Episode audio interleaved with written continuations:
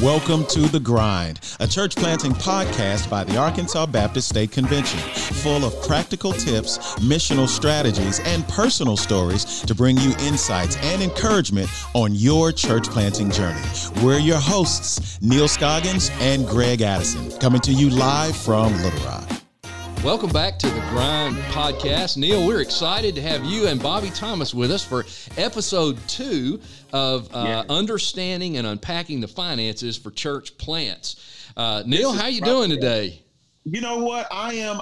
I'm good. I'm I'm real good. I'm broke, but I'm good, man. I'm. Uh, Bobby's gonna, Bobby's going to teach me a lot about how to uh, how to handle finances and and now let me just say this real quick, Greg. If you did not listen to uh, episode one of this two-parter, stop right now, go back and listen to episode one because some of this will make sense. But I believe some of this information that we're getting is probably some of the best information for a church planter.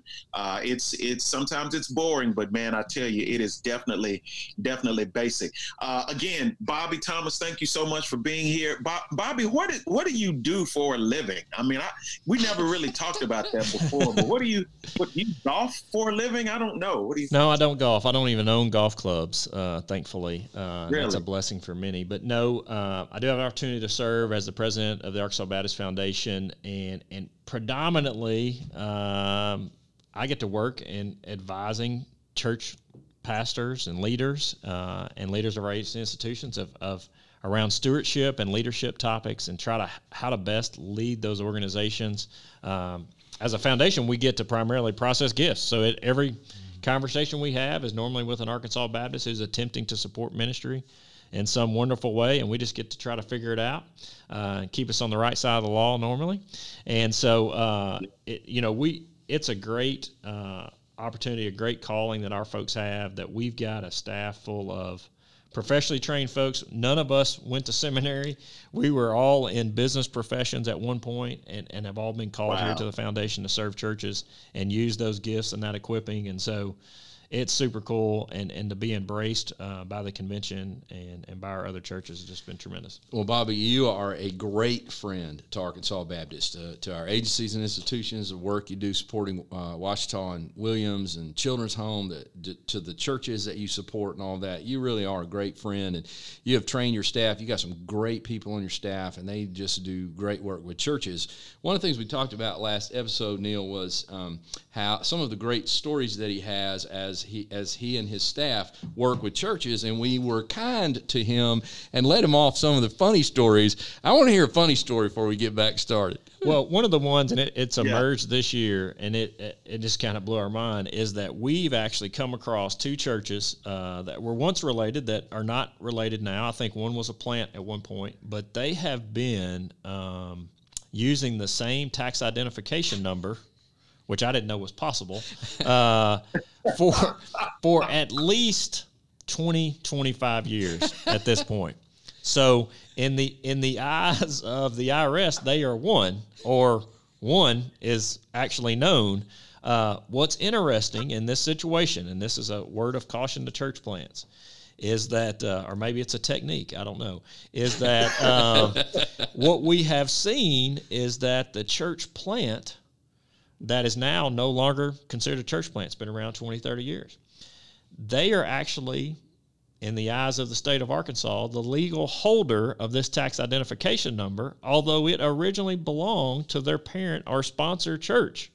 Uh, wow. So, um, I don't know how this one's going to turn out. We're in the midst of figuring this one out, and it was a new one for us. Stay tuned for church corporate takeover. That's right. That's right. what, it's it's so funny. reality TV show. Yeah, and I should have answered it this way earlier. When you said, "What do I do?" I, there are times in which I feel like we work in the world of church mergers and acquisitions. I mean, that's how it feels uh, some days. So that's awesome. Well, that that'll be our next episode, Neal. How to take over your mother church and steal their property you, Don't tell a church planter that. I'm telling you because they would try. Well, you know they, they are an try. entrepreneurial group, Bobby. You never know That's what right. creative things they might come up with. Well, that that illustrates what we what we started last time. We created um, uh, sort of the framework that we've been working through that help church planters know these are the main uh, topics or the main buckets or the main uh, areas of yeah. structure in your financial plan. So we talked about governing documents, and that relates to those tax ID numbers, and this is who we are as an entity and how we're recognized as an entity. So if you're governing documents, um, you're receiving. Uh, uh, receiving funds that come in. That was a great conversation right. in episode one. Yeah. A lot of folks need to hear that. Uh, and then we had begun talking about uh, the uh, church expenses, and that mm-hmm. relates in two big areas payroll and compensation issues, which is probably the largest type of expense that you have, and then the other right. ministry expenses. And then finally, the fifth area would be creating a mechanism for reviewing your structure. And we discussed how church plants, the whole point is to reach more people and grow.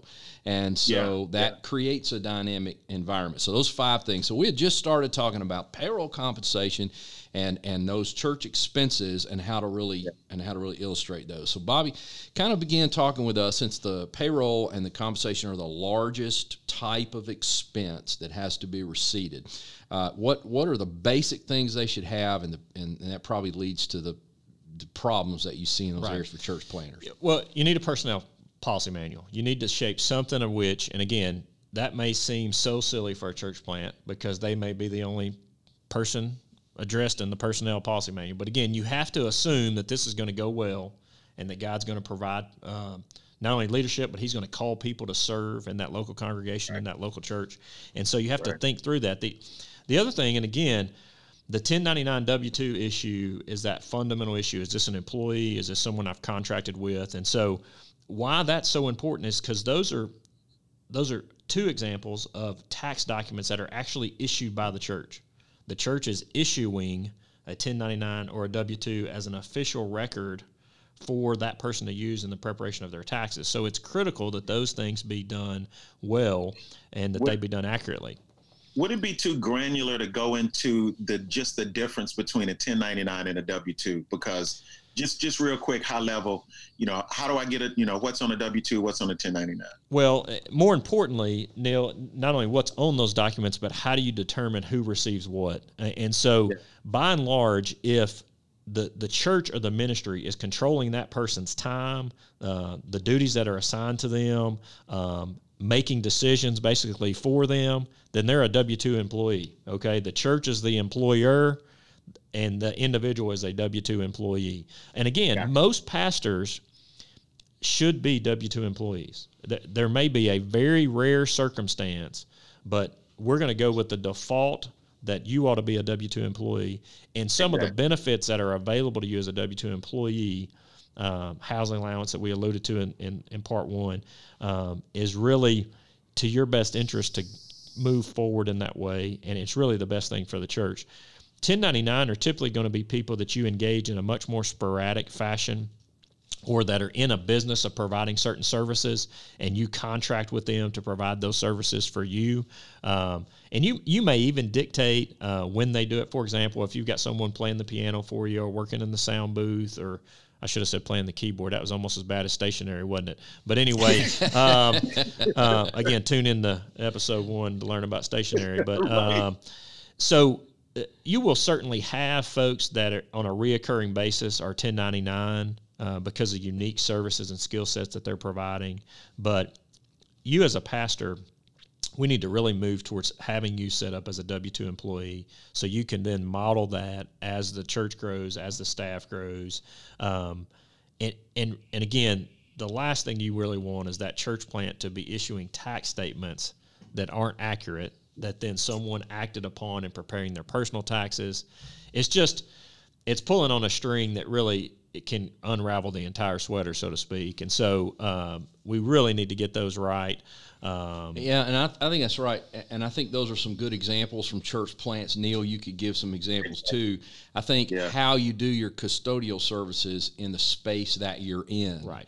Uh, exactly. You know, if you're in a if you're renting from a school, what are the arrangements you have with them? But if you're renting a storefront or you're renting a building or something like that, have you contracted with somebody to do uh, cleaning or whatever, or uh, have do you have a part time employee? What do you call call them, and that yeah. supervision is going to be a key issue on something like that. That's right. You know, and for a, a music person, you're probably controlling them. For a somebody who's providing cleaning services in your space, you may or may not be supervising them depending on how you've established that relationship. And that's where you run into that. And depending on what their what their normal course of business is. Yeah. I mean, again, a janitorial service company is clearly in the business of cleaning spaces, whether it be a church or not. And so that, right. that is a very clear delineation. It becomes much grayer when you have volunteers, paid or unpaid, providing services throughout your building. And and the thing you so many times that's dismissed early because we're like, hey, we can't afford to pay anybody. You know, we're barely paying the planter. And so, uh, so they don't. Even, we kind of allow ourselves to ignore it. But but again, you have to enter into this as if it's going to work, and as exactly. if it's going to grow and do well, uh, exactly. and that and that those issues are going to arise. So you, you really need to think through those as soon as you can. Yeah. Yeah, I like that. You know, I like the the examples that you use because there's some I've seen some situations where uh, the parent the the uh, the parent shares musicians with the plant, and they you know so is that a that a piece of the the parent church and but at least having those conversations are some major conversations that we have to we well, have to deal with. And Neal, and part of what we learned is that we need to have the conversations upstream with the parent and sponsor yes. church. Um, yes they're not always getting it right either. Okay. And so we may have a chance to, to kind of clean a lot of things up in the process, in that oftentimes they may have landed on a decision years, decades ago, and, and the church plant caused them to rethink through that decision. And it's yeah. not that they were have always been wrong. It may have been that the tax code changed or that the guidance changed or that the application of that code changed. And so that's why that level five assessment and reevaluating what you're doing is so critical for all churches, but church plants especially because the dynamic in which they're growing and changing is so accelerated. Okay, once you've made the determination they're a 1099 contract or they're a W 2 employee, okay, let's take that church planter. What are just the basic structures of I'm going to, next week, I'm going to issue the first paycheck to the church planter how, what what where are my what, what are my pitfalls? What have I got to do? Right. So so by and large, there's going to be some element of salary or kind of gross compensation. And so as a church planter and as an ordained minister, you're going to have an opportunity to declare part of that as a tax-free housing allowance in advance. And so by the way, I feel like I need to provide this disclosure. I'm not a CPA and this is not tax or legal advice, but we we do have a CPA on staff that will be glad to kind of help work through this with you, but um, so you're going to declare, and again, you have to declare it in advance of earning it, as exactly. how much of this was necessary or do I anticipate will be necessary to cover my housing expenses. The reason yeah. that's important is because that, up to a reasonable test uh, of the rental value of your property and utilities, so on and so forth, like that.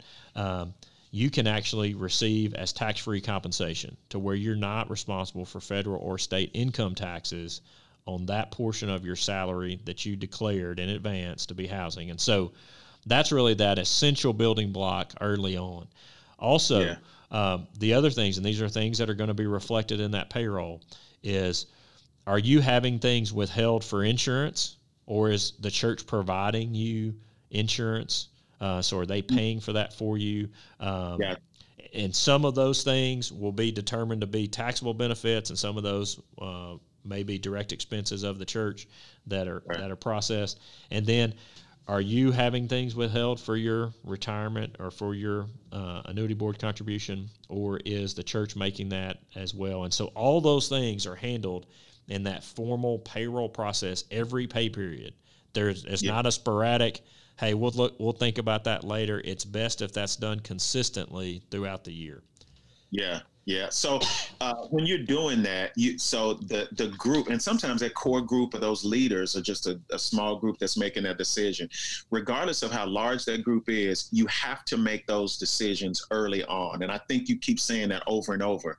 You have to decide ahead of time what is going to be housing, what's going to be something else, what's going to be, and whether or not you have. Here's a situation that a planter was asking me about. I'm thinking about bringing somebody else on on an ordained person later on.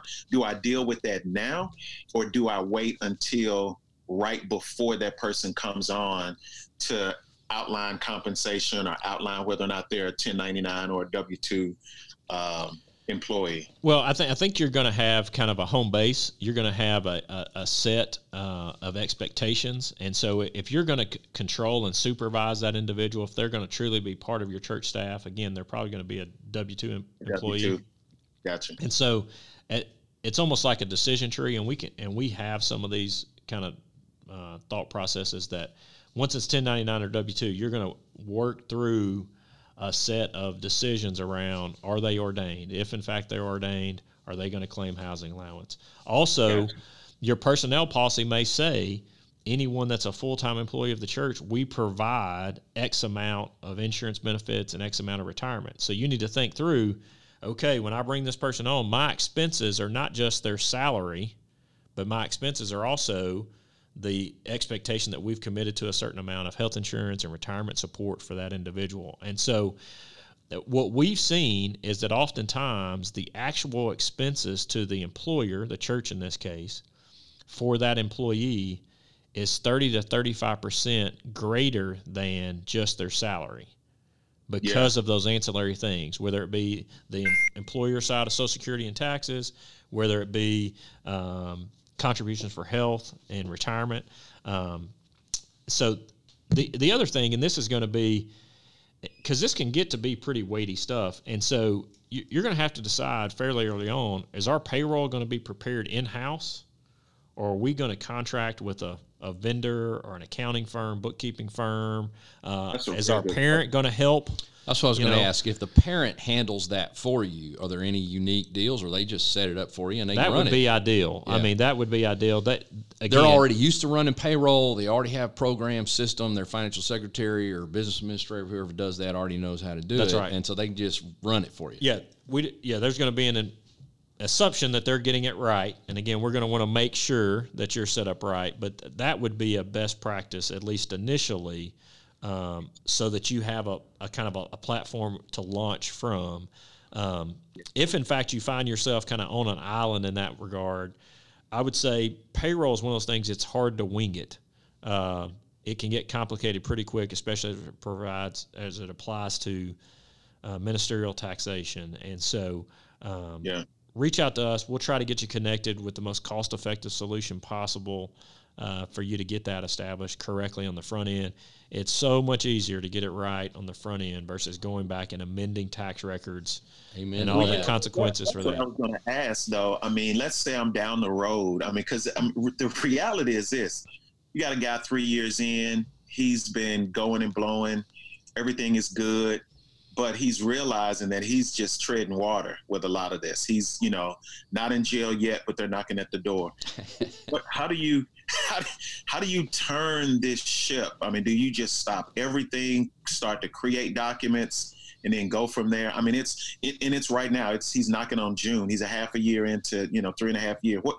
How can you turn that ship? Well, the, there are certainly things that you can you can amend and correct in the immediate. Like for example, we talked in episode one about uh, your gift receipting policy. Okay, so you, you you have an obligation to receipt all the contributions someone made for a year. So let's say you hadn't kept up with it real well, or you hadn't issued any receipts yet through June. Well, guess what? You can. That's something you can kind of play catch up with and get right. Okay. Yeah. Um, from a payroll perspective, you do just have to pick a point in the sand and pivot. Okay, you do have to pick a point and say, "Hey, we just realized we were 1099 in this person. We probably shouldn't have been. Let's try to pivot from here." Again, it's possible you can go back and clean up some of that because you do get a chance to issue that 1099 is typically recapping a calendar year. Okay, right. So, but it may be that that first year that person gets a 1099 and a W 2 from the church, right? Because you pivoted at some point in June and, and made them an employee, set them up with withholdings, all those things. Um, yeah. Housing allowance is is is one of those things that can't be kind of fixed in arrears. It has to be declared in advance of earning. Uh, so you, you may be a little further down the road in getting that done. Um, but typically, now again, you said they're knocking at the door. Now, if, if that is a real situation where where someone is um, charging or accusing one of our church plants of handling something inappropriately or not correctly, then then you're going to have to deal with those charges or allegations or or inquiries, uh, and, and, you're going to have to deal with that. Most often, though, um, someone sitting in a church admin workshop, we partner with the convention and host a couple of church admin workshops, or right. um, someone couldn't sleep at night and decided to read the church financial guidebook. Um, and, and, they they find conviction on page 83 or They've some other page. enough Zoom yeah. calls during COVID and they're looking yeah. for something new. yeah. So, you know, if it's an internal conviction, then then our experience has been um, you're, you're going to be viewed favorably to taking a proactive step as soon as you become aware of a circumstance as long as as long as you didn't continue to kind of perpetuate that uh, practice. And so it is important to as soon as you identify, and, and we kind of use the phrase, as soon as you become too wise to continue to be unwise, all right, with your practices, then you yes. need to pivot, and we need to try to address those, clean up what we can. We're certainly not looking to reissue every 1099 you've ever issued, or we're certainly right. not. I mean nor nor do I think that's the expectation in the code. Uh, what what you're do, to do is to take and apply the code to your practices the best way you can, seek guidance, and and and move forward. And so that's what we want to do. Yeah, that's a great word. You can always it's always better to build it right on the front end. But the but the only really bad thing we can't deal with it is we figured out was a problem and we just didn't want to deal with it, so we just let the problem continue. To That's go. right. It's always better in midstream to pivot and fix something that has integrity. God can bless you doing that. The, like I said, the code, the IRS, all that stuff. It just looks better that you figured it out and you fixed it. That is at least a showing of integrity. Yeah. The the yeah. one you can't ever fix is yeah, gee, we knew that was a problem and we just kind of just hoped it would never, you know, and we just that's let called it go. scholarship in jail. That's, that's, that's right. That's right. Yeah. That's the one we don't ever want to deal with. Well, and and that really leads uh, again. We've we've attempted this summer to create an assessment, and, and one of those questions in the assessment, and it's kind of one of those when you read it, we all kind of flinch a little bit, and that's who holds the church financially accountable so, who within your local context is holding you as a planter as well as the church broadly accountable for finances? And and so, who would I mean? So who is that, Bobby? Well, and again, sometimes uh, it's your largest giver. Just to be honest, in a local context, that's the person that that's asking for accountability. Um, other times, it may be a parent. You know, it may be if that church um, if that parent is materially involved in supporting financially that plant, um, they may lean into some accountability. Um, oftentimes, you know, it's the responsibility of that planter to surround himself with a group to provide accountability, both personally in his ministry, but also that governance and that we talked about before, whether that be a trustee, an elder board, a church council, that there will be a legal structure. Those that are responsible to act on behalf of the church, well, they yeah. should also step into that, holding the church accountable. Did we provide the receipts we said we were going to provide? Did we spend the money in the areas we said we are? And again, it's really not too different than how we would attempt to operate our lives as well. Is that if I if I provide a service or if I do a day's work, I'm, I expect it to be compensated for that appropriately.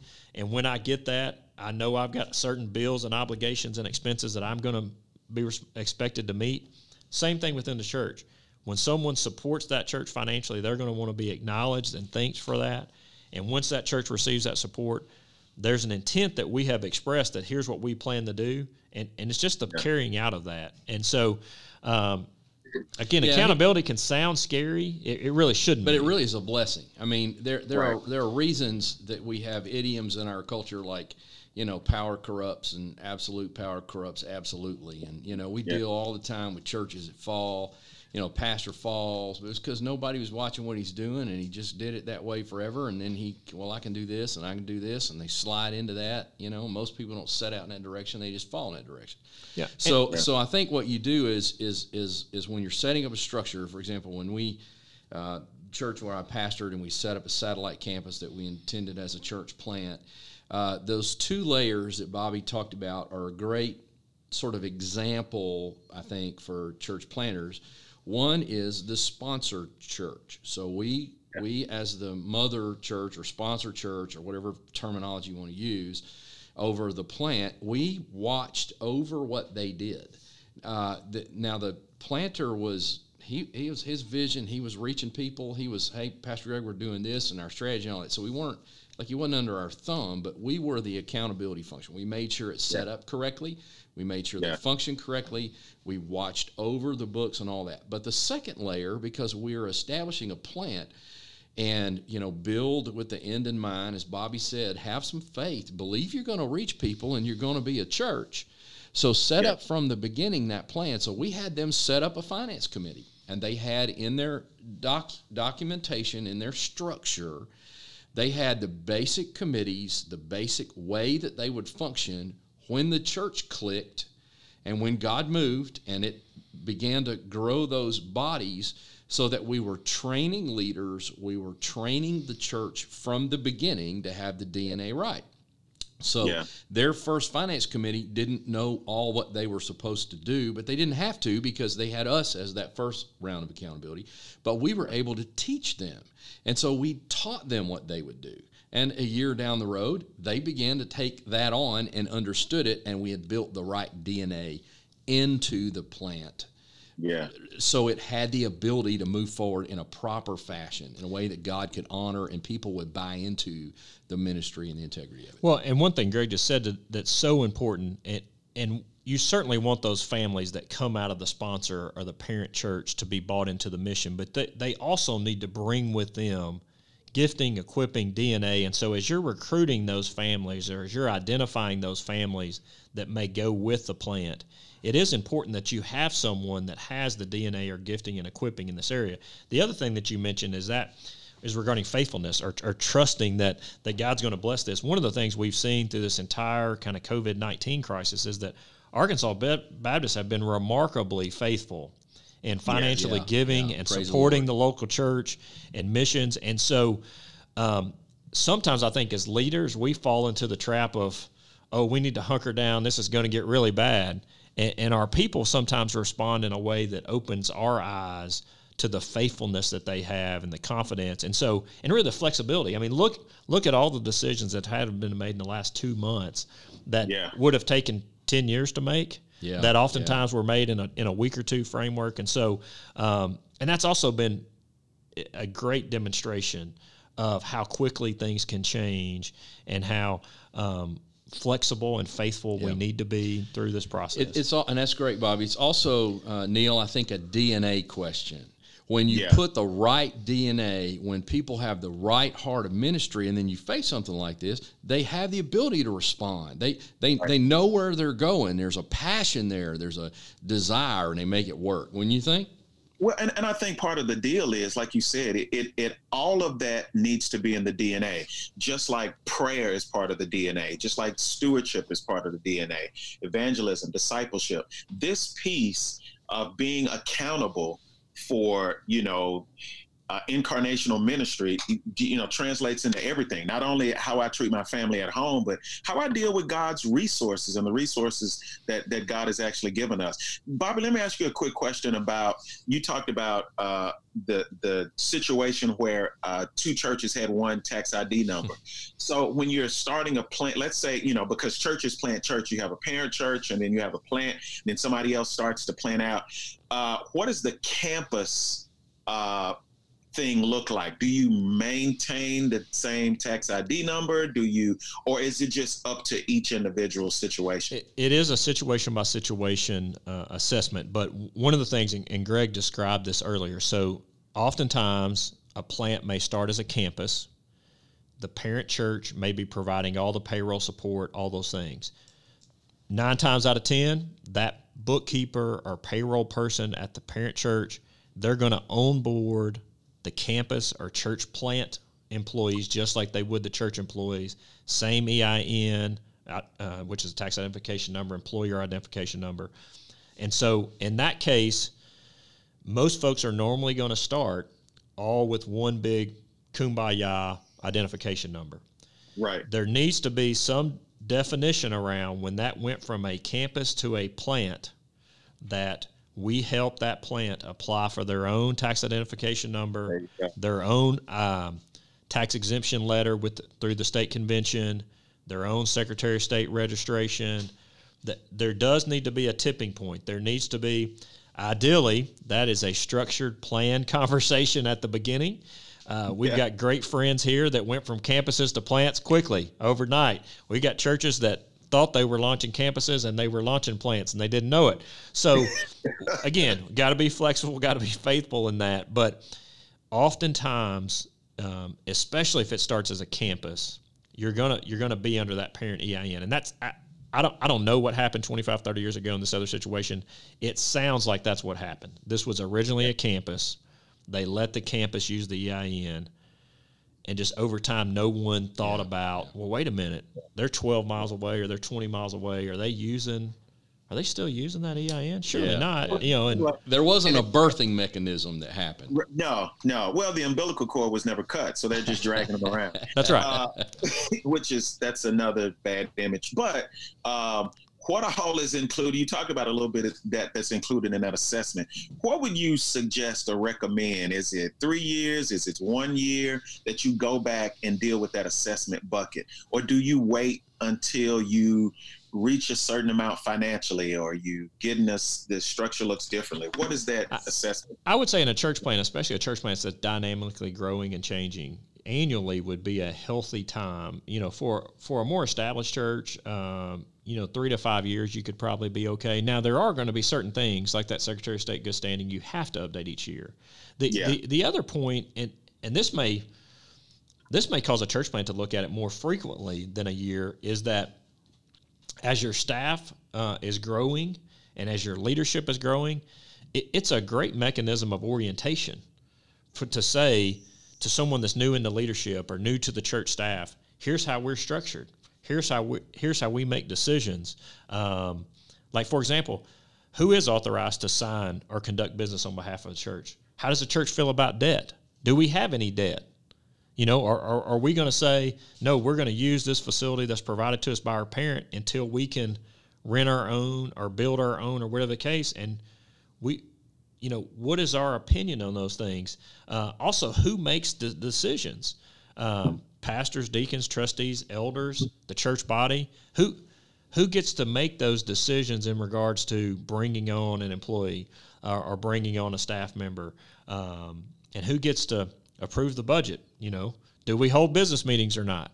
You know, if so, who's invited? And so all those little if COVID hits, can we have one by Zoom or not? That's right. And so, yeah, who can vote? That's right. We're we're in the midst of a process by which 60, 70, 80% of our churches are reevaluating yeah. these things.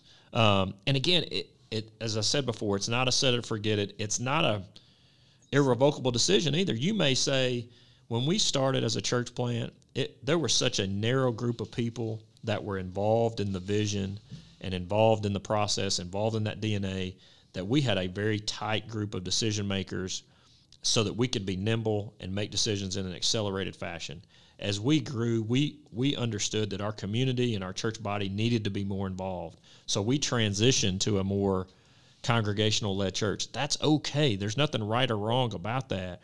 It's just unless you're actively thinking about those things, those changes never occur.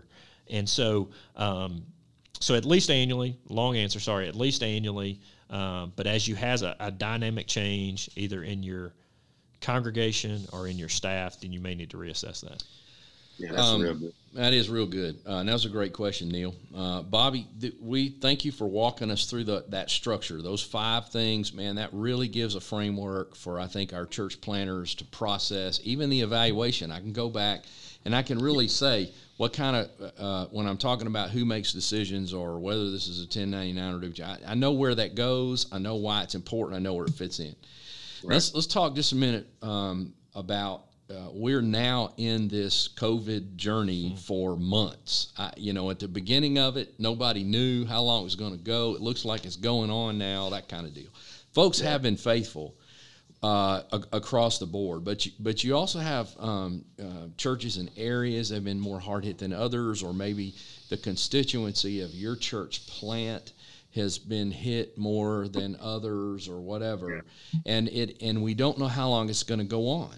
So uh, we don't know what the long term effects are going to be economically. So as a church planter is trying to manage finances and, and, and just work in this weird time, uh, do, do you have some areas or some suggestions about watch this, be aware of this, worry about this? What, what, what, what specific things during this COVID journey would you suggest the church planter should pay extra attention to? Well, the first thing is that, um, and this has really been a blessing and, and a testament uh, to some of our strong Christians, uh, leaders in, in, state government and, and, national government, is that churches were specifically included in the CARES Act and in the Paycheck Protection Program. So, right. if you as a church plant or if your parent church has not evaluated the resources that have been have been made available to you through these broader uh, programs, and again, the CARES Act most specifically address that, then I think you owe it to yourself and, and your leadership to at least explore um,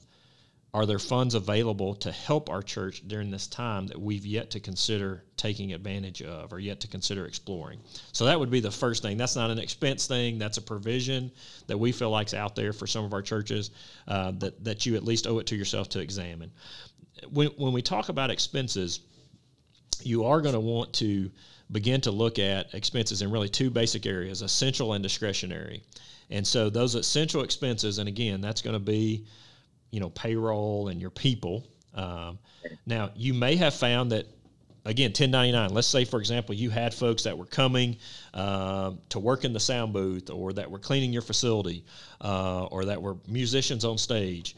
Um, depending on what you're doing from a service platform time, your demands on their time may have changed materially one way or the other. If you're back to meeting, you may need that custodial staff more than you ever need them and twice on Sunday type thing. And so you may see that expense growing where um, you may have also be experienced a time if you're still meeting online or, or predominantly to where some of those production related expenses have really grown. And so you'll need to revisit your budget in that in this world of a new normal, uh, did we did we kind of miss the mark in some of these areas and what we anticipated versus what we're experiencing? Uh, and how's that going to change going into the summer and the fall uh, as we look at phase two and phase three? The the other so those are all those essential experience uh, expenses. Um, also, an essential will be your rent um, and utilities. Again, if you've not been in your building, maybe your utilities are lower.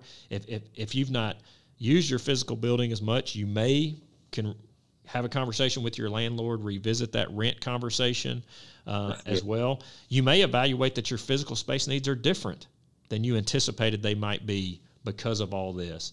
Um, you may be finding that your small groups are meeting in homes, are, are being more flexible in the way they're meeting, uh, assuming everybody's zoomed out by now. I know I certainly am, and kind of yearning together. So, um, again, not only you have to evaluate your essential expenses, but try to make a new assessment out what those may be in the future.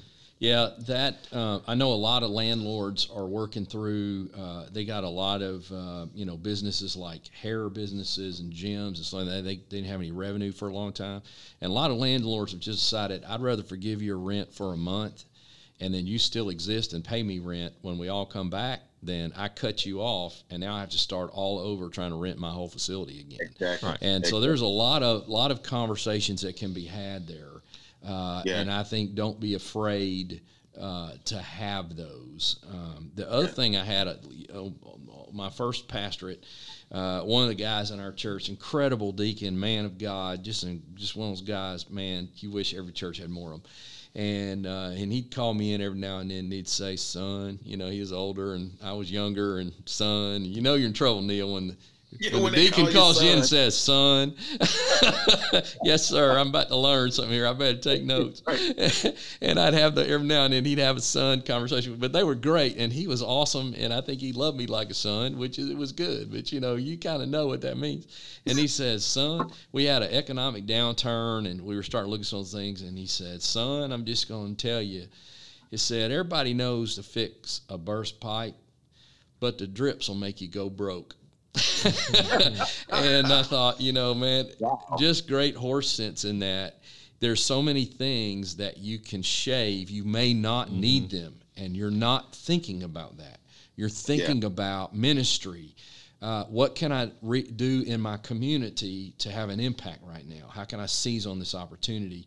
Uh, we're going online, and now I'm spending my time creative trying to think about the best way to do my online service. And I'm not thinking about I don't need the janitorial service for a month, or I need something different, or you know, a different can, way to do it. Yeah, I, or I can turn the air up in the classrooms because you know, no sense running the air down there. You know, so yeah, I mean, at the church where I where I've been the interim, uh, we had a we saved a lot of money by reevaluating the electricity mm-hmm. on, on yeah. what rooms ran and shut off certain rooms because people weren't coming anyway, that kind of deal. And uh, and so I think there's a lot of those assessments that a church planter needs to think and talk yeah. about with some people in his church about ways to assess that. Well, and the other thing is, is those dis- saying too, Bobby, about uh, whether you you cut down on one thing, but from a ministry standpoint, you you really like you said you need to shift with an uptick. You know, you were laughing at me about stationery, but assimilation with some planters now, especially during this time, because people are still trying to connect with church and all of that. Assimilation looks totally different now right. than it did before. So, you know, we're spending a little more on, you know, what we're putting in the mail and what we're putting online and some other things to kind of connect with people. So, well, and there uh, should uh, be turn a unit off in the back of the church, though. well, and there should be some discretionary expenses that hopefully we all naturally know to curb. I mean, a lot of our conference expenses have been curbed for us, oh, yeah. right? And travel expenses, yeah. but you know you know the whole control what you can control those expenses that you can control as a planter and keep limited and reduced during this yeah. time you certainly want to do that uh, and just be sensitive to the perception of how some of those things may appear uh, you know your your conference to an out of state attractive venue is probably not the first thing you want to bring back online uh, in, in yeah. the budget and so um, again just be wise there uh, be be cognizant of what's taking place. Is, is your county or community harder hit than another, as Greg said? And so I, I, I know those things will come naturally, but we can get caught up in the, the hectic nature of it and, and miss those drips. So that's a great, great word. Um, but we don't, we well, won't be able to, to, make those changes unless we we schedule that assessment. That last bucket, man, is just major to me because we we uh, we expect what we inspect, and uh, if we don't inspect what we're doing, and even in this environment, man, there's no telling. We may not be prepared for reunification. We may be prepared for you know selling. Man, that's a great word, Neal. Uh, especially from your experiences, you know, planting a church. It's it's just great for to reaffirm that, guys, to hear it. Well, uh, as we close, I wanted to just, just remind you a couple things. Uh, uh, we, we mentioned last episode my, one of my education areas that I uh, studied. Um, they told us there's two kinds of information. The one first kind is the kind that you carry around that you know, and the second kind of information is information that you know how to find. You don't have to remember all this. You don't have to know all this. You just have to know enough to know, man, I need help there, and I know where I can get it. Let, let me give you just three places where you can get help. First of all, church planters, is you're dealing with um, uh, these financial issues, first, your sponsor church is your first greatest resource. Yep. Man, they're already doing a lot of these things. They're helping you in these things. You have experienced staff, you experienced finance committees, experienced people. Rely on your church, on your sponsor church. Let them help you. Ask questions. Call the pastor. Find out who can talk with you about it. So if you need to evaluate your drips, man, call the pastor, ask him about it, and ask him for two or three business people or finance committee people in the in, in that church that can help you do that. Number two, yeah. call our church health team, call our uh, church planting team. We're always here to help you with these things while we do this. Number three, man, one of the greatest resources you can call uh, is Bobby or his staff at the foundation. Man, they are a part of the Arkansas Baptist family. They are your foundation. When your church gives a cooperative program, they are giving and investing in the Arkansas Baptist Foundation. So you are already connected. They already love you and appreciate you and have bought into your ministry and they are there to serve you and so man treat them as one of your one of your top resources that you can go for that information and so bobby man we thank you and and and through you your staff for what y'all do and how you are great friends arkansas baptist as we close why don't you just tell us some some some of the cool stuff happening at the foundation? Just celebrate. Let us celebrate with you a minute about what God's doing at the foundation. Well, one thing, and, and to reiterate, Greg said, if you go to abf.org forward slash resources, we've we've tried to place a lot of the things we talked about today on that resources page, and we'll be glad to help you navigate that, uh, however that may see fit. But one of the things that's been super unique is that we've had the opportunity, really, for about the last year, to assist the convention and the church health team with stewardship, church stewardship corporately. And so that's what that's looked like is these church administration workshops that we've had an opportunity to host. And we now have a dedicated person on our team, Kurt Tucker, who's we call him the stewardship coordinator. He kind of coordinates those stewardship efforts. The other thing that our board did in February, we began, and you know, pre-COVID, to to genuinely set aside some time, energy, and resources to explore church administration more specifically, kind of as a subset of stewardship. Like, so from an administration standpoint, how can we provide a real boots on the ground solution specifically for church plants, churches in the Delta, um, and churches that are new to the convention? And so we've we're in the midst of that right now. We thankfully we had made that decision in advance of COVID and said, you know what, we're going to power forward. Uh, and so I'm really anticipating uh, by mid to late summer having a report back. We've we contracted with someone to to prepare that assessment, Neal, to assess what is the state of church plants, what is the state of Delta Network churches. Um, and prepare that assessment to then bring back to our leadership to say how can we be uh, impactful in that area? How can we continue to partner with the convention in a more meaningful way to actually address the solution? Don't don't talk about it any longer. Not just identify it, but yeah. actually come come alongside that pastor and address it in a tangible way. So I think we're as close. This is a conversation that started back in August of 2018 with our board, and so I think we're as close as we've ever been to actually having something where yeah. we can come alongside to provide a real tangible solution. So that's what I'm excited about and probably spending the most time this summer working through. Man, thank you, Bobby, for all that you guys do. Neal, man, that was another strong episode right there from Bobby. Man, I'm telling you, I'm not a prophet nor am I a prophet's son, but I'm gonna tell you, you better watch this one. Listen to this uh, podcast two or three times. It's uh, it's awesome. Glad we don't do it on video because uh, Bobby was dogging out my Dallas Cowboys shirt, but that's okay. We uh, how about them Cowboys? Yeah, yeah. How about them Cowboys? Uh, listen, any of the information that we talked about, again, this is episode two about all things administration. If you missed the first episode, please go back, take a listen, get a notepad, and pay attention to the first episode, and then roll into the second one. Any questions that you have, you can always email us at the grind at absc.org. Thank you so much for joining us this week on The Grind. Thanks for tuning in to this episode of The Grind. We hope you learned something new and found some encouragement along the way.